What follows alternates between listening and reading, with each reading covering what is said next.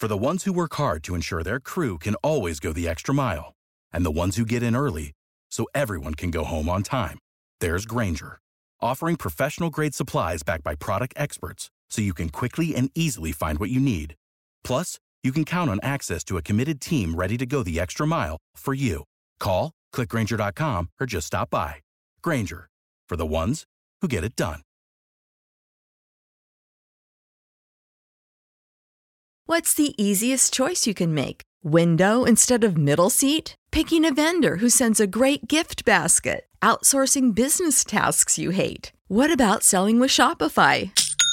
Whether you're selling a little or a lot, Shopify helps you do your thing, however you cha-ching. Shopify is the global commerce platform that helps you sell at every stage of your business. From the launch your online shop stage to the first real life store stage, all the way to the did we just hit a million orders stage. Shopify's there to help you grow. Whether you're selling scented soap or offering outdoor outfits, Shopify helps you sell. Wherever and whatever you're selling, Shopify's got you covered. Sign up for a $1 per month trial period at shopify.com slash try. Go to shopify.com slash try now to grow your business, no matter what stage you're in. Shopify.com slash try.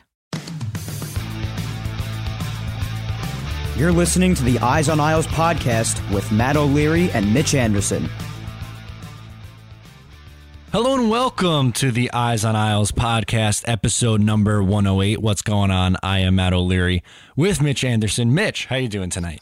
I'm feeling okay, much better than it was a couple days ago.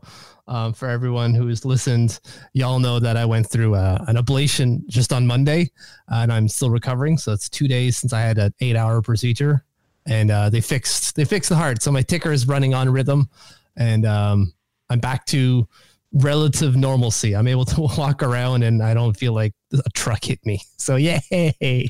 Good. Glad to hear it, Mitch. We were thinking about you on Monday, and uh, we're glad that you're back at uh, well, close to 100 percent anyway. Yeah, I want to thank everyone who reached out. So obviously you, everyone else, you know who you are. You reached out to me personally. I really, I really appreciated it. So when I was sitting in the hospital bed, um, just sitting and had nothing to do with my time, I turned on my phone and I saw the messages, and it was really, it touched my my now normal heart, and I appreciate it. it touched your now regular heart. That's, that's fantastic. Oh man, laughing still kind of hurts though. It feels like I, I described it to you. What I'm feeling right now in terms of like laughing and breathing deeply is put a pop can between like your lungs or your, right where your breastplate is. And that's what it feels like the inside of me right now. Whenever I breathe deep, it feels like my lungs are pressing up against a can of pop. Oh. so how are you doing, Matt? Um, so while you were in bedridden, I guess, um, yes. I was just nonstop working. So that remember, I think it was last week and on the Patreon shows, like I gave an update for every show and it's like day three and I'm like out of it. I, I'm just, throw my hands up. I give up. I'm just not going to ever get to like well rested or working normal hours this semester. So, uh, I've given up on my sanity pretty much. Oh no! It's it's the first week. It's the first week. Yeah, I think today was the fr- like seven straight days. So uh, yeah.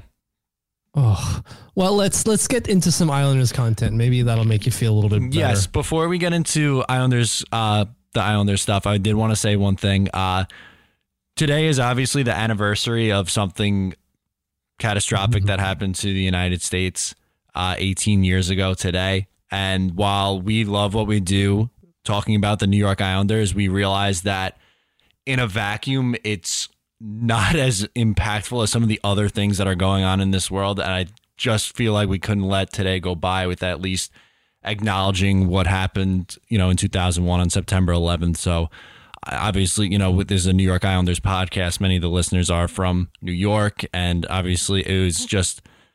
You know, it's crazy to me that it was 18 years ago already, but just had to, you know, bring that to uh, attention and you know, thank you to all the first responders who were there 18 years ago and, you know, thinking about all the people who unfortunately lost their lives that day.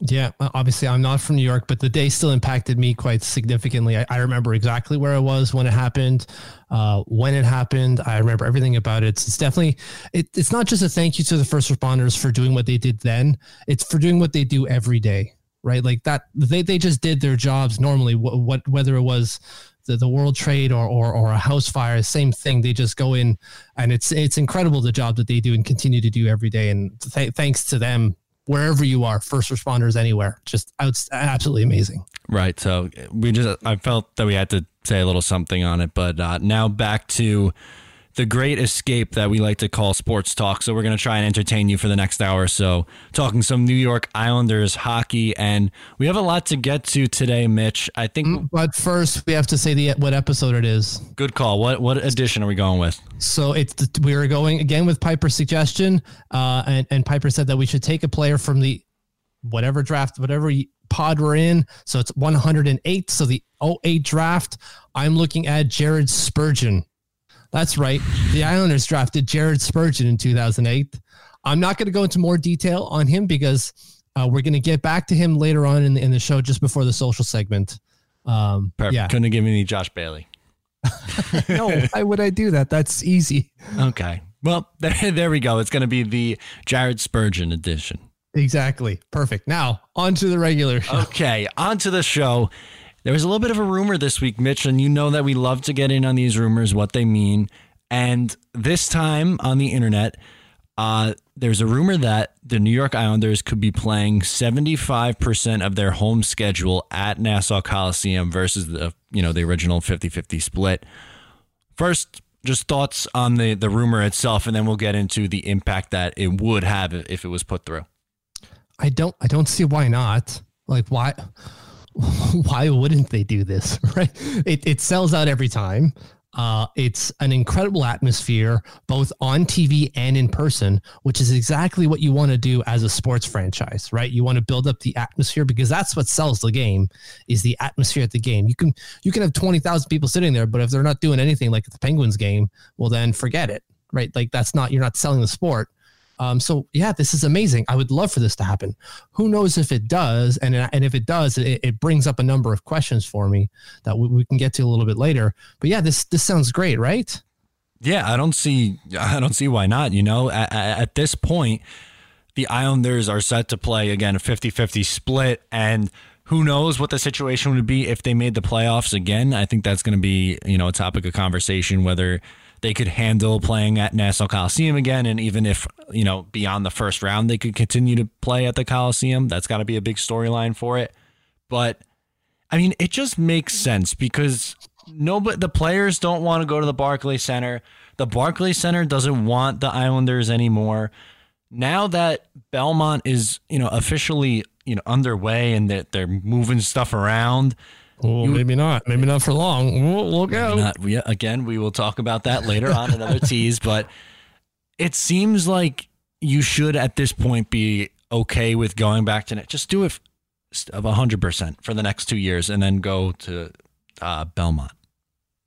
Yeah, I wonder what that means. Like, what the ownership of the Barclay Center means for this, right? Because it's no longer Michael Prokhorov, right? It's uh, I want to say Jeremy Tan forget what his name is. The guy who who like co-founded um what oh god now i'm gonna blank on everything about him and he's a super rich chinese guy um who now owns the brooklyn nets who owns barclay center um or at least is a majority holder in all of those and i wonder what his new grasp on ownership of those two commodities the brooklyn nets and the barclay center means for the islanders like the bar the, the brooklyn nets are going through a complete overhaul of their like identity, right? We didn't bring it in Kyrie Irving and um, uh, God, why Kevin can't Durant. I remember Kevin Durant?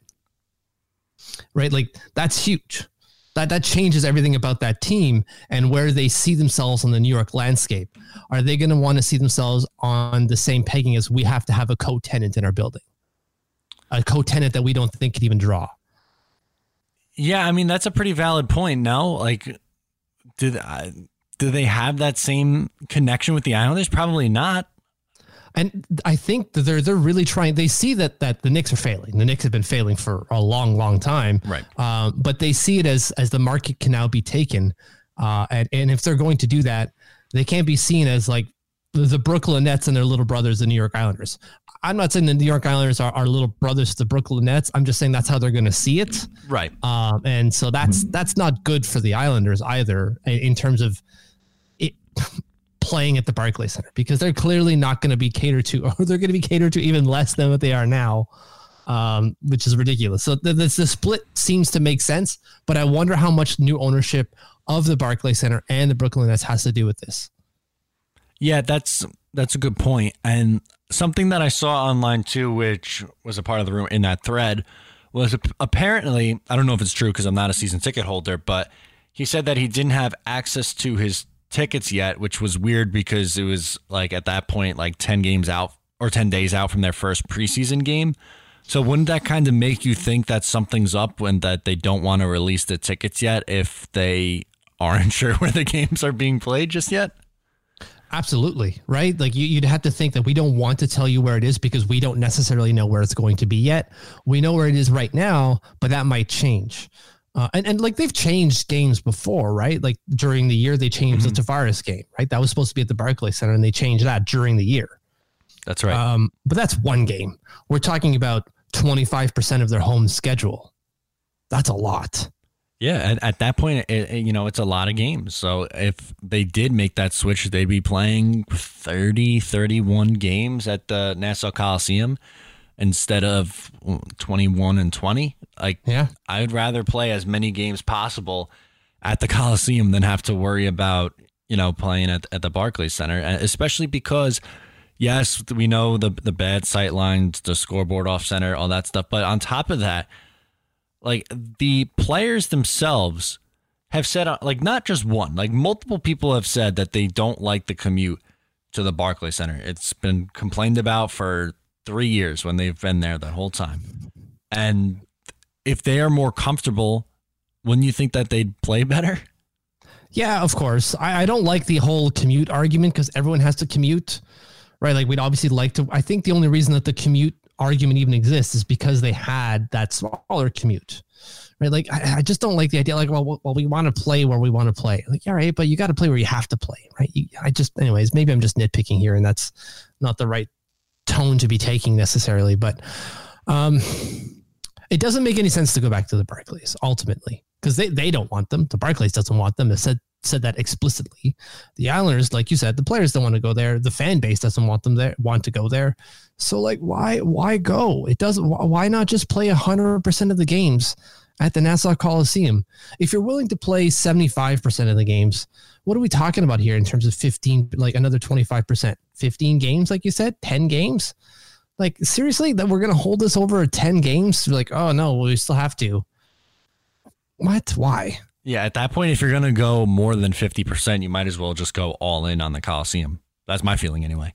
Uh, that I agree. And I think the only reason that they don't, and maybe this is me just doing um, devil's advocate on the spot and po- poking holes in my own argument is okay. Well, maybe there's something in the in the contract, right? Like the only reason they, they went to the the Nassau Coliseum beforehand is because there was a clause in their contract that they had to go and play at least was it four regular season games at the Nassau Coliseum, or else they had to pay the county of Nassau like a couple million dollars or something like that.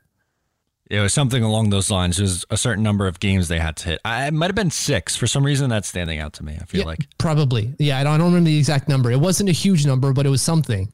And so they started with the the preseason games. Obviously, that doesn't count because it's not a regular season game.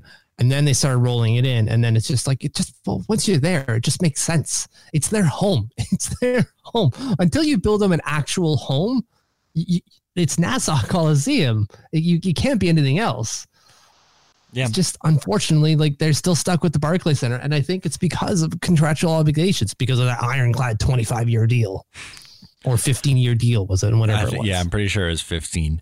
Uh, not that that's going to really matter in a couple of years, but uh, nonetheless, uh, one other thing that I wanted to get to uh, with this topic is the playoff situation. Mm-hmm. So if they do make the playoffs, what the what do, what do they do now? Is it the same situation, or are they going to be able to play more at Nassau beyond the first round? So the NHL does not recognize the Nassau Coliseum as an NHL venue, right?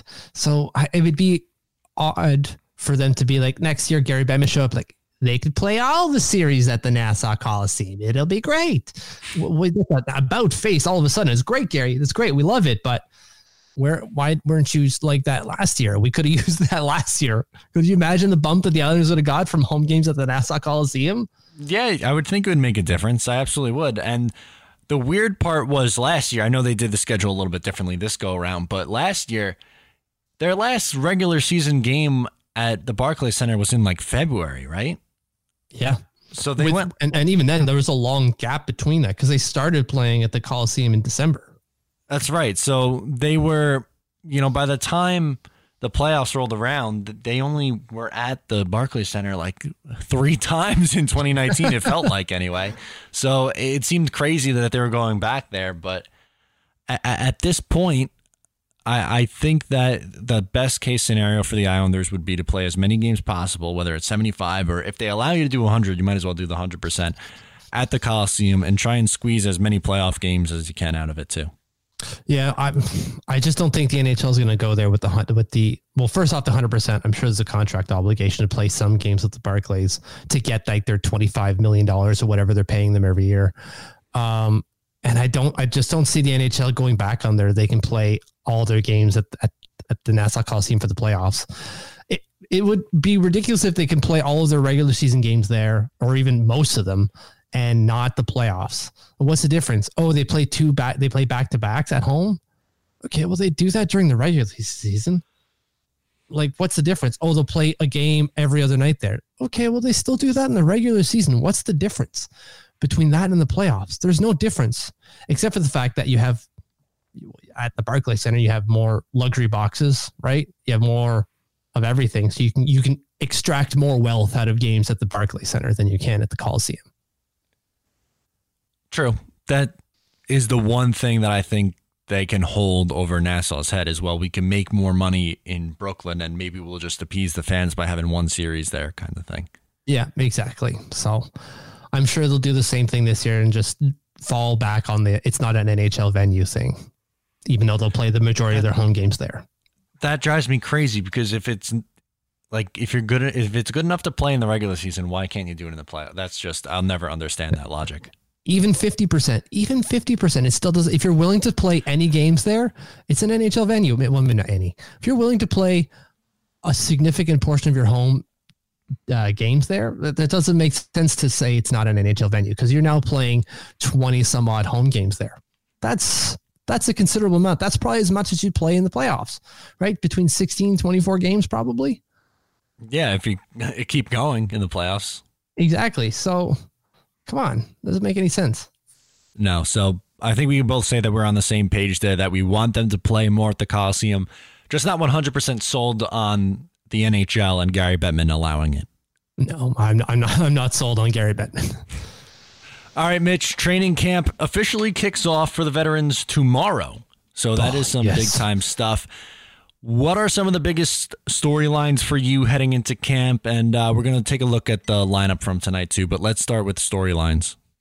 Oh man, I just the competition. Like we said it before, and I'll say it again. Obviously, just the competition. I love the idea of having your your roster is not set when you get to training camp. There's just there's so much to watch. There's so much so many battles that are happening between players for positions. I love it I, because you, you don't know exactly how it's going to work out.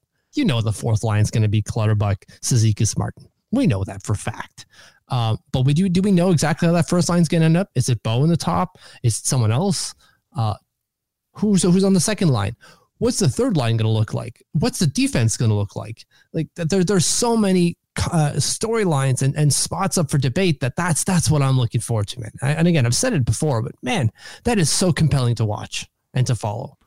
Yeah, the storylines are definitely something to look forward to this uh this training camp and the competition for me I is going to be incredible with that forward group on the third line and who gets to play with Barzal. I'll flip it around even though I am excited about that. I will also say that I really am curious to see what they decide to do with Noah Dobson because if he shows that he is good enough to play at the NHL level, then you have a complete logjam at the defense of uh, the defensive position. So at that point, then what do you do? that that's when trades have to happen, right? Like guys like uh, Thomas Hickey have to be shipped out. Maybe uh, like Scott Mayfield, we've talked about it before because he's got that attractive cap hit and he plays on the right side. Uh, and it might even be Nick Leddy because he's really going to get you the most for for one player. Yeah, I mean, he probably would. The only issue with moving someone like Nick Leddy is he opens up a spot on the left side, and you still have a million right-handed shooting defensemen.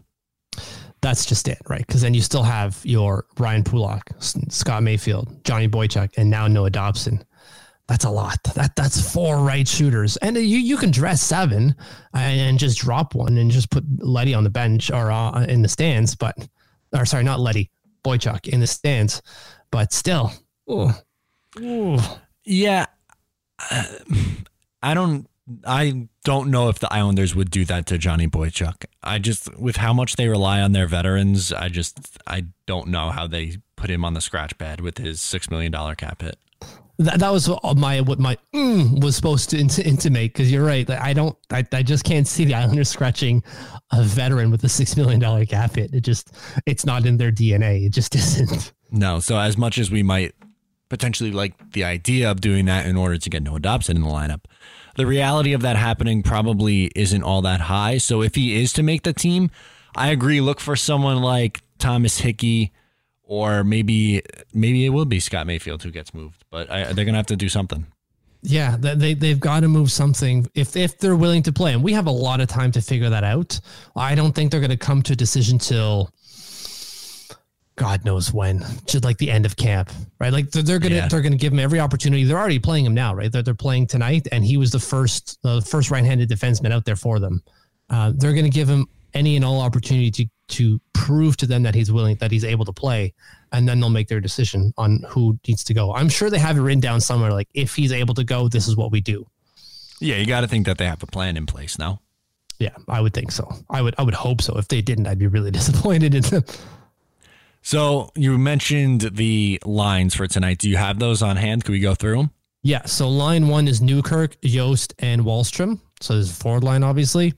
Uh, next is Bellows, McLean, Newman. I love Newman. Oh man, he's such an attractive prospect. Hello, uh, Newman. Hello, Newman.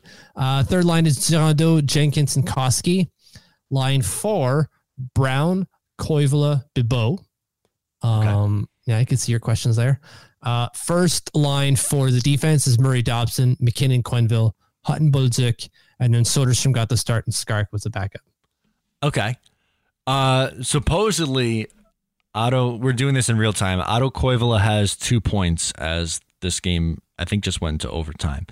Um, so I'm kind of surprised that he was a fourth line center, though.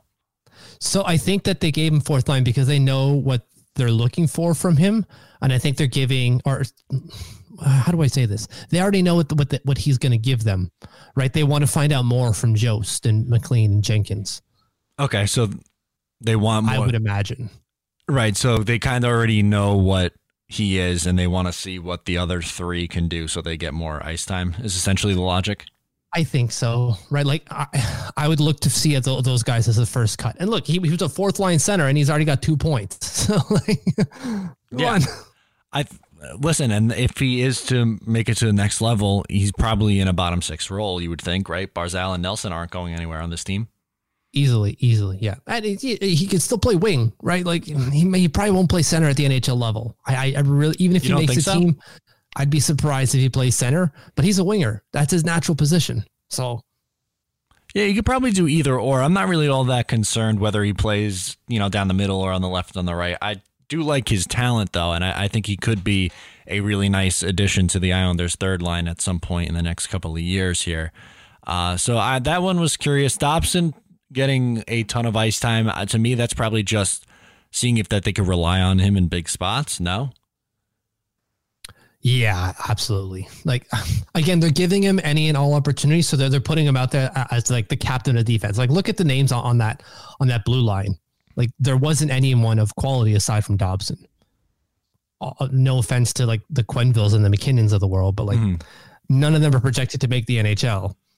Noah Dobson is this year. Mm-hmm. Uh, the reason he's in there is because he's 19 and they're trying to give him as much time as possible to prove it to them. They're they're letting him make the case for them. Uh, he's just got to do it. So we'll see how that works out today. Yeah, and I know that it was only against other rookies, so I'm kind of curious to see what happens when they start playing uh, in the preseason because it's a little bit more mixed. At Yeah. some, you know, you get some of the veterans mixed in sometimes, and the the rosters look a little bit different. So uh, I'm curious to see what happens throughout the month of September. But that's got to be to me one of the biggest things, both like Koivula and Dobson watching them this uh, training camp. Yeah, I'm really excited to see what some of the rooks can do. Obviously, like some of the big time rooks or prospects or whatever you want to call them aren't there, like the Ho-Sangs and the Dal Colles, but like the, they're going to come in later or during the regular camp. Like that starts tomorrow. Yeah, they'll be around. Um, I can't wait to see how many uh, alarm clock gifts for Josh Ho-Sang show up. Oh boy. There is one more uh, storyline from training camp that I want to talk about already because it is kind of concerning. Uh, so Simon Holmstrom got hurt, and I know that he just took he blocked a shot, and that's how he got hurt. So it's kind of a freak thing. But the amount of time, like, can we list off the injuries that he's had in the last year or so? So he had hip surgery before last year. He had a concussion and a broken thumb. And now he has a lower body injury. So that's four things in the last year. Could that be just awful luck? I guess. But if that doesn't draw some kind of a red flag, I mean, like, there's a reason why so many teams were passing on him in the first round, no? Exactly. Uh, uh, P.S. The Islanders won their game in the shootout 5 4 uh, in Allentown. So, Hey, there you go. what is it? Allentown, Lehigh Valley, wherever they're playing. Allentown. There it is. Anyways, um, yes, it is. Uh, it's still concerning because, like we said in, in the, the Patreon podcast, uh, if you haven't subscribed yet, please do. Uh, Patreon.com slash eyes on Isles. What's up? Um, the thing with him is going into the draft, the narrative once the Islanders took him was like, this is this is an uh, an injury plagued player because of that, that litany of injuries you just discussed. Um, the Islanders are picking up a guy who, frankly, is bereft with injury. Just everything wrong has gone wrong with him, and they still took him in the first round when they didn't necessarily need to. They probably could have waited and probably could have got him in the second round, and could have got could have got a guy like uh, was it Nick Suzuki, or is Yes. it Ryan Suzuki? it's Uh, Nick, right? ooh, uh, don't remember. It's definitely Suzuki, but I don't know one of the last two. I think it might be Ryan. I think Nick was the older brother, the one that plays in Montreal now, or for Montreal after the uh, to the trade for uh, Max Pacioretty. Anyways, um, so or is it Tom? St- Anyway, it doesn't matter. Doesn't matter. It was Tom Star. Um, with Holmstrom, they could have waited. They didn't because he was. They thought that there was talent there, and there is, right? Like we've seen him put like twenty points in twenty one games playing the U twenty level. He's never played at the senior level, and all we knew from him is that he's got a lot of injuries and missed a lot of time through injury. And then before day one, before day one of of rookie camp, he's injured because he blocked a shot, and you're like, that just reaffirms the narrative right there. Yeah, and also like he didn't really stand out at prospect camp back in June. So That's right. I think that kind of left a sour taste in my mouth anyway about the pick because I didn't love the logic at first. I thought it was a reach. And then he didn't really do all that much for me at prospect camp. And now with the injury on top of it, you're kind of digging yourself a little bit of a bigger hole. Now, that's not to say that he could, you know, he's going to be a bust or anything like that, but he could very well turn out to be a phenomenal NHL player. I just, I didn't love the logic then. It doesn't seem to be at the moment like it's working. I mean, again, that could all change, but it kind of, I don't know. It was a risky pick, and you're seeing why right now. Exactly, because he's not there. Uh, he he could come back any day now, but we heard that he was day to day on the eighth, right? We're now the eleventh, and he still hasn't shown up. He wasn't. He didn't suit up for this game. I, I maybe he suits up for one. They see him in action for for one game, um, but once they start making the first round of cuts, I would imagine he, he's he's on on the boat back to HV seventy one. Yeah, I tend to think so. Like I was really high on this kid when they not when they drafted him, but shortly afterwards, thinking this kid could probably play at the NA the AHL level next year, right? And then we have a super talented AHL team, and that's why they're so quick to sign him to a three year ELC. Right. uh, with with with no performance bonuses, mind you. But you know, you know they still signed him. Uh, but the more the more we go and the less I see of him, the, the, more I'm resigned to him just going back to Sweden, which is not a terrible thing. He's going to go and play for the senior Swedish team, the HV71 side that won the Le Mat Trophy just a couple of years ago. Um, his, his dad's an, uh, an assistant coach there. Like they've groomed this kid throughout his his career. I'm sure they'd like to see him play at, at the the more senior level. So I, I, think it's just in best interest for both parties. And like his ELC will slide, right? So like it, it'll just even reduce the cap hit next year if he comes back. Yeah, exactly. So at the end of the day, it's not a huge deal if he goes back there. I listen. I all I want is for him to get healthy and play mm. a full season this year. Yes, being healthy is this number one. If you can play a full season, that would be amazing. The talent is there now. It's you know, be healthy and develop. Yes, absolutely, one hundred percent. Fair enough. So let's get going with the Metropolitan Division. So, the last week or so, Mitch, a lot of people have been coming out with their power rankings or division previews. And I saw two in particular. And in both of those ratings, the New York Islanders were projected to finish sixth. Is that fair? Is that too high? Is it too low? Your thoughts? I think that's too low. Like I, I understand that regression is a thing, and regression and, and like the Islanders are the prime regression candidate from last year. But do we think they're just going to fall off a cliff? I, I know six isn't like dead in the in the division, but uh, six behind who? I would imagine the uh, the Columbus Blue Jackets and what the Philadelphia Flyers, maybe. Oh, like who else is behind the Islanders? Or sorry, the Rangers. I forgot how terrible the Rangers are supposed to be. Uh, there in one of them was the Rangers and the Devils that were behind the Islanders. The Devils? Yeah. All right. Okay. Fine. Still Columbus. Like, look at Columbus's team. Columbus was fifth in the one that I saw. In both I saw. How they don't even have a first line center. I don't know. I don't like that roster at all. I don't think they're going to be very good. Obviously, we're not on the same page with those two guys who oh. uh, had those projections. They don't have a starting goalie. They they have good defense. Good, not great, but good. They have some good players on on on their roster, of course, like Cam Atkinson, uh, Josh Anderson are good players. But when Pierre-Luc was your first line center, you know, maybe, maybe he turns it around and, and, and is that that top line player, but I don't think so. He has not shown it yet no, he's an okay depth player, but he's not someone you want on your top line as your, you know, go to piece. I think It may be a, a, good second line center, but anyways, that that's just to me, it, it's more about looking at the options outside of the Islanders because we have to remember the Islanders just put up 103 points last year. Not for nothing. Like this team is still the same. Yes, they lost Robin Lehner, but to to like fall off a cliff, I to, to finish sixth in the division, you're not even in a wild card position, obviously. Um, so you're what finishing with some like 85 points? Do we really think they're going to drop 18 points from last year? That's the thing. Like in these models, they were at like 78 and 81, wow. like somewhere in that range. I think that is far, far too low. I think they're going to regress. I think they had they had 103 last year, right?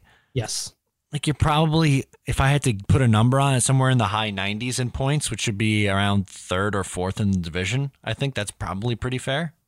Yeah, well, exactly, and and that that's assuming like that they're they're regressing. Who says they don't get better? It's possible. It's entirely possible, and that's just me being very posi- uh, positive.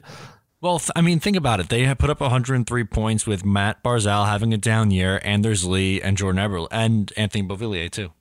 They they did that with no offense to speak of. Well, maybe not no offense, but they finished was it 22nd or 23rd? I, I forget because the numbers of goals for and their ranking was pretty close. I think it was they finished 22nd in the league in terms of goals for with 223 goals for, which is nothing, right? 22nd. The, the, most of the league had more offense than the Islanders did last year.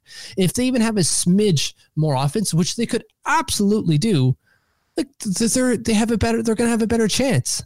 And even if they have like a smidge of the, of the defense that they had last year, yes, they will regress defensively, but by that much, I don't think so. I really don't. Like the structure is still there. Right. If they can generate more offense, look out. If someone is kidnapping Barry Trotz and like we're stuck with Doug Weight again behind the bench, then yeah, sure. Then maybe I you, you can sell me on that. But if Barry Trotz is still alive and well and behind the bench for the New York Islanders, I don't see them dropping 20 points. I don't see them being like a bottom of the barrel team, a lottery team.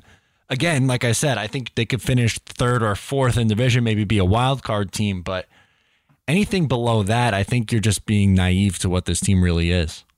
So if we want to play devil's advocate, then so Sure. we, we we've made our intentions clear and where and where we stand. We we think that they're maybe not going to be better, but they're going to be okay. They might be a little worse, but not significantly worse. But let's try to indulge ourselves in, in, in the worst case scenario, just to see where these people are coming from. Okay. Because obviously most of it is, is based off of models and and and, and statistics, and and the reason that they have that the Islanders finished that that low is because well, there's a lot of risk on this roster because we still don't know who's the top like uh, what your second line right wing. We don't necessarily know who that is, and their top six is pretty poor. Like we we have to think that Anthony Beauvillier is going to turn it around and be something he hasn't been for three years. You hope. Well, that, and that's the thing, right? That's what we're hoping for. But you know, when you build models and projections, you have to go with what what they've done. You can't necessarily project very well. Um, and he has he does not project well, and he does not he has not done much. Uh, and then you have guys like Michael Dal Colle and Joshua Ho-Sang that are coming in. They're also going to have big roles to fill, but haven't done much at the NHL. Yes, Joshua Ho-Sang, uh, what 0.47 points per game player. All right, fine. That still isn't huge, and that's still not going to ch- change change a tide for the Islanders necessarily. No. And then you got a guy on your third line who's probably going to be your third line center, and Derek Brassard, who was not good last year. Yeah, he really wasn't. If you're expecting him to be Val Filppula again, like I don't know. I think Filppula was better last year than people realize, and I, if you think that that's going to happen again with Brassard, I, I don't necessarily know if that's going to be true. I so so uh, this, this whole thing was was devil's advocate, right? And trying to look at I'm what the negatives yeah. can be. So I don't necessarily believe that Derek Brassard can be bad. And even if he is, look, he put up 14 goals last year, and he had a terrible year. Valtteri Filppula had 17 goals last year.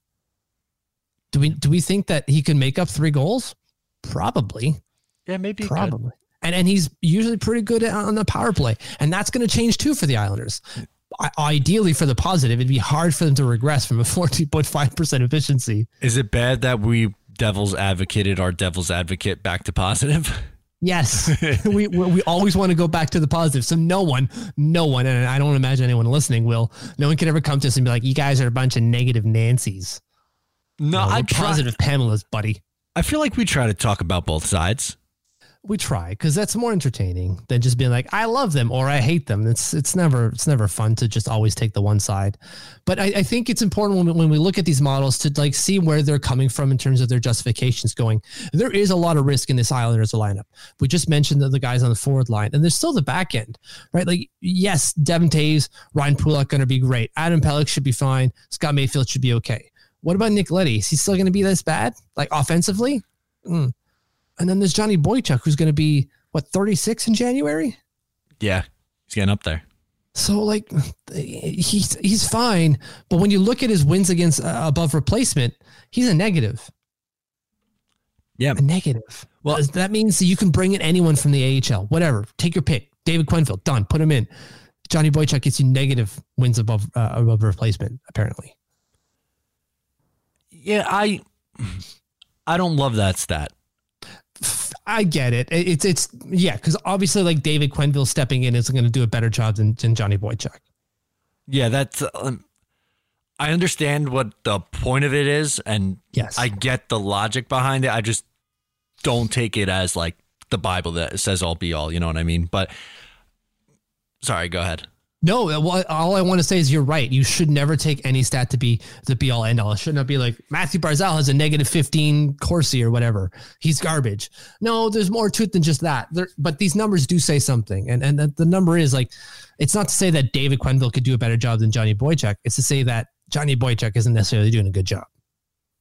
Yes, and that I could that I could get behind is him regressing at his later years. You know, he's not the same player that he was when he first came here at 30 years old. No, exactly. So, which is fine. He he he earned the money he deserved, or sorry, he earned the money he was paid, uh, and we are where we are with him. It's just when you got a guy like Noah Dobson coming in, you're going, all right, maybe it's time for the future buds. Yeah, absolutely. So we're gonna have to uh, see with that, but I tend to agree with you. Six is too low. I say worst case worst case scenario, you are a wild card spot. Yeah, I could see them being fifth in the division and still being like a second team wild card, obviously. Um, but yeah, between third and fifth in the division is what I see them. I know that's a big gap, like that's three spots of an eight team uh, division. But you know, if you, you you cut it down the middle, and I, I see them right in the middle at Yeah. fourth. Yeah, I think that's fine. I think that's probably pretty fair. So yeah, I think that's fine for them, and that that's not that's still a regression with all the considerable risks that they took on with with the younger players that they're bringing in. That that's a win. That's a win for the Islanders, who are, who are just going to keep bringing in more young, talented players year after year. You would certainly hope so I would, yeah, yeah, it's true. I would hope so. because you still have Leo Komarov, Andrew Ladd locked up for the next eternity. So unless these guys are retiring to free up spots, uh, might be tough. Yes, that's true. Want to get into our trivia segment? I want to learn more about our 2008 draft class. Yeah, sorry, I was just yawning a little bit there. I was pan flute player. Um, just oh, I need to go to sleep. Um, so 2008 draft, we picked Jared Spurgeon. So I have three questions for you. You have to get them right to do nothing. If you get them wrong, nothing happens either. You don't get your Islanders fan card revoked. This is just for fun. Uh, it's for let's see what you get. Okay, so when did the Islanders draft Jared Spurgeon? And by when I mean what round did they draft him in? Fifth. Sixth round. Ah, He was okay. taken 156th overall, which is ridiculous when you think about him now, right? He's a, a um what a cat. Wow, what's the word I'm looking for? I'm losing my words here. He's an uh, uh, established. There we go. Established NHL player uh, on, on the blue line. Um, so we know he's not with the Islanders anymore. He's with the Minnesota Wild. How did he get with the Minnesota? Get to the Minnesota Wild? So like, did we trade him? Did we do something else? What happened? Do you remember? I don't, but I'm going to guess. Yes. Good. Did it have anything to do with the Cal Clutterbuck Nino Niederreiter trade? Good guess, but no. They just never signed him. Really? he was unsigned. The uh, the Wild brought him into training camp. They liked what he did, and then they eventually signed him. And uh, well, here we are. Uh, and last one for you is what's his most productive year? So, what year did he put up the most points in the NHL? And how many points was that? He had a pretty good year this year, right? He did. Um, I'll go with this year as You're his right. most productive and points. It was, I think it was like 40, right? Oh, so close. 43. Okay. 43 point defenseman. You know, he's he's floated around the 15 to 30, but like over the last three years, 38, 37, 43. Uh, and he's he's only 29 years old. Uh, he'll be 30 in, in November, but still. But he's 5'9, 167 pounds. He's not a big guy. That's why he was drafted so late. Because he put up in his draft year 43 points on the blue line. He put up another 45 in 08 09. He put up another 51 in 09 10. So two years after he was drafted, he was still putting up points. Uh, and the Islanders just never signed him. Strange. I don't get that one. Yeah. All right. Good job. Good job, Islanders. Want to get into uh, some social stuff? I do. Um, do you want to go first? I think you have two things, and I only have the one. Okay, so first, let's start by talking about Barry Trotz. He had an all time quote the other day, and I want to get it 100% correct. So I'm going to pull up the exact quote for you in a second. But I wrote something called Barry Trotz doesn't care about your opinion. And I know that's a kind of clickbaity, but I he basically doesn't care about your opinion anyway. So this is Barry Trotz's words when asked about the dater the I combined haters and doubters into daters. So that's a new thing, I guess. So here here we go. You know what? They said that last year and we did okay. This is Barry Trotz talking. I'm not too worried. The one thing you learn is that everybody's an expert when they're not in the fight. Everybody has an opinion and they're not really worth anything. They're just opinions. It's like me having an opinion on Wall Street. I don't have any expertise there. The amount of shade from Mr. Trotz is incredible from this one. Nice.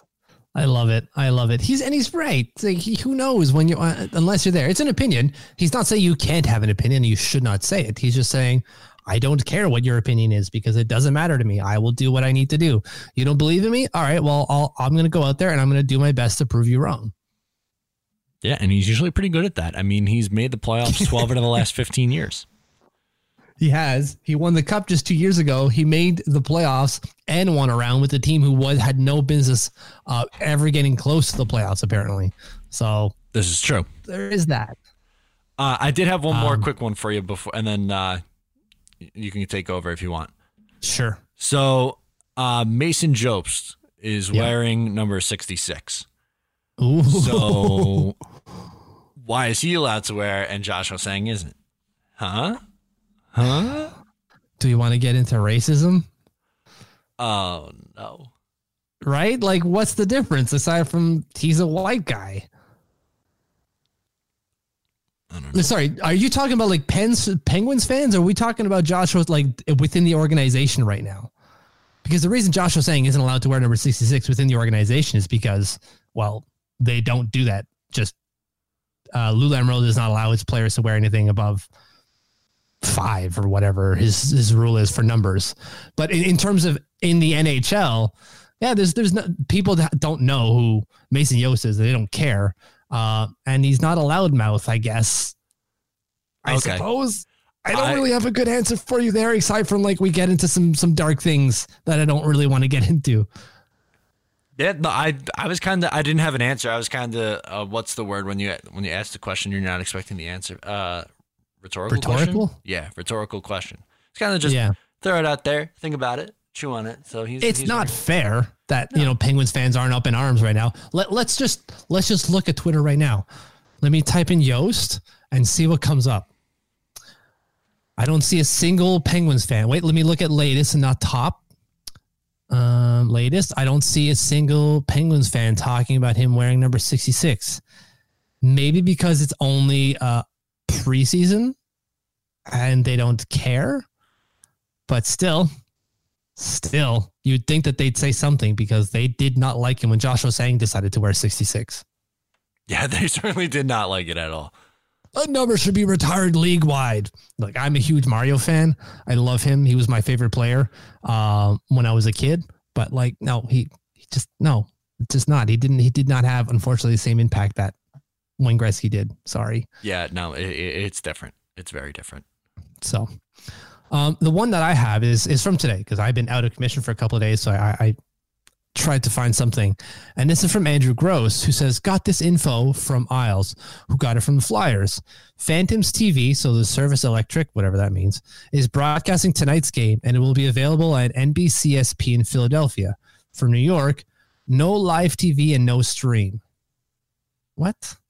Yeah, why? Like- why that's then that's all the questions here like msg what are you doing like just what's the point why do you have you can't there's a there's a clearly a feed here it's not an idea if there aren't cameras it's that you choose not to broadcast it for what reason we're in 2019 there are so many avenues for even if you just made this only available online like they did when the games was at uh, at the northwell high northwell health ice, Ice center Yeah.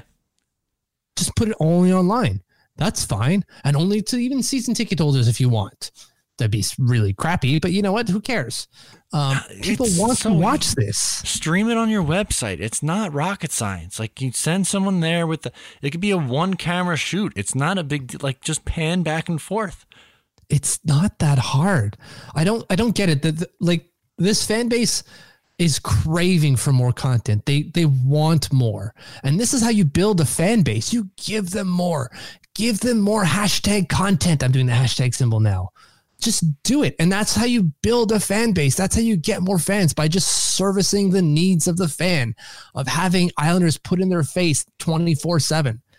Do it. What's how hard is this? This couldn't have been expensive to do. No. I'm My sure the Islanders have the money to do it. Can do it. I'm sure they can. Exactly. Come on, guys. Like this is failure day one. I know it's just a rookie game, but we still want to see it. We still want to watch it. It makes it really hard for us to follow this team when they can't service our needs for just this, just this. We want to see anything and everything Islanders. Just give it to us and we will consume it. We want to consume it and you're not letting us. It's ridiculous. Ugh Give me the content, please. just just give me the content right into my veins. They're open, they're porous right now. Uh, I have an art line that's still kind of there. I have this other. Oh God! Just thinking about it's making me all dizzy. Never mind. How'd you do with the IV, by the way, for uh, EOI uh, blood test update section? Oh, perfectly fine. Okay. Perfectly fine. I had, I had no problems whatsoever, even though I was fasting. Um, they, they, they, they, they stuck me, they stuck me pretty good. There's, I've got three holes in me. It's ridiculous. Um, j- just when, if there's any anesthesiologist listening, I don't know if I said that right. The work that you do is amazing. It just, it, I, I remember being fully coherent and I was talking to everyone about my Russia trip and then boom, out. I don't remember a thing. Yeah. Next thing I was up, I was up speaking to my wife like some nine hours later, just not remember anything. Yeah, it's very weird. When I had um, my colonoscopy a few months ago, it was the same thing. Like I remember they had like the, the mask on me. I was like, I wonder when I'm gonna start to feel like I'm gonna go to sleep. And then the next thing I knew, I was just I was waking up in a bed. Yeah. Like I don't wild. remember the process of going to sleep. I just remember not remembering anything. Yeah, I just it just at one point happened. You know, you know what I mean? Is wild. Uh, but and anesthesiologists, surgeons, uh, whoever's working in the room, everything that, oh my God, the work that you people do, like they kept me distracted. Like the, the one lady who was putting all, all the probes on me, just, just bringing up, like I thought was inane conversation. She's just bringing up anything. Oh, my son's in Australia. And I'm like, why is she talking to me? She's distracting me. She's just trying to keep me distracted. And she's doing a fantastic job of it because I, I'm, I'm focusing on this ridiculous chatter. Oh, just, oh, I loved it. I, it just, amazing experience. I, I feel like a truck hit me, but you know, my heart is beating on rhythm, and that's all I can really ask for. Right. Give it some more time, but I think you're gonna be you're gonna like that you went through this procedure in, in a few days when you start to feel a little bit better. Absolutely, one hundred percent agree. All right. So with that, Mitch, let's just get some plugs out of here before we get on out for 108. Wherever you're listening to this show, please make sure to subscribe so you get notifications whenever it gets posted. And also, if you can, please leave us a review. It really helps us out a lot. And we appreciate all the love and support that you guys give us. We really do.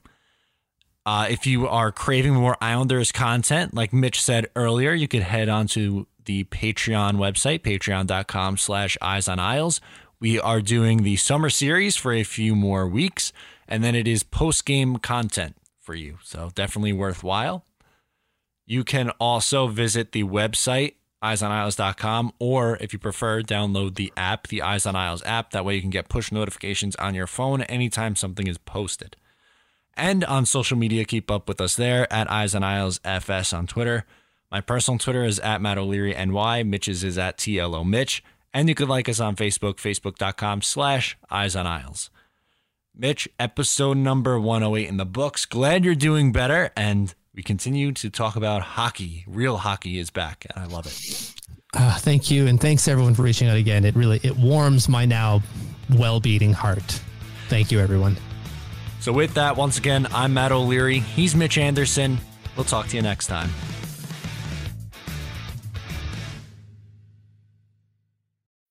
When you need mealtime inspiration, it's worth shopping Kroger, where you'll find over 30,000 mouthwatering choices that excite your inner foodie. And no matter what tasty choice you make, you'll enjoy our everyday low prices, plus extra ways to save, like digital coupons worth over $600 each week. You can also save up to $1 off per gallon at the pump with fuel points. More savings and more inspiring flavors make shopping Kroger worth it every time. Kroger, fresh for everyone. Fuel restrictions apply.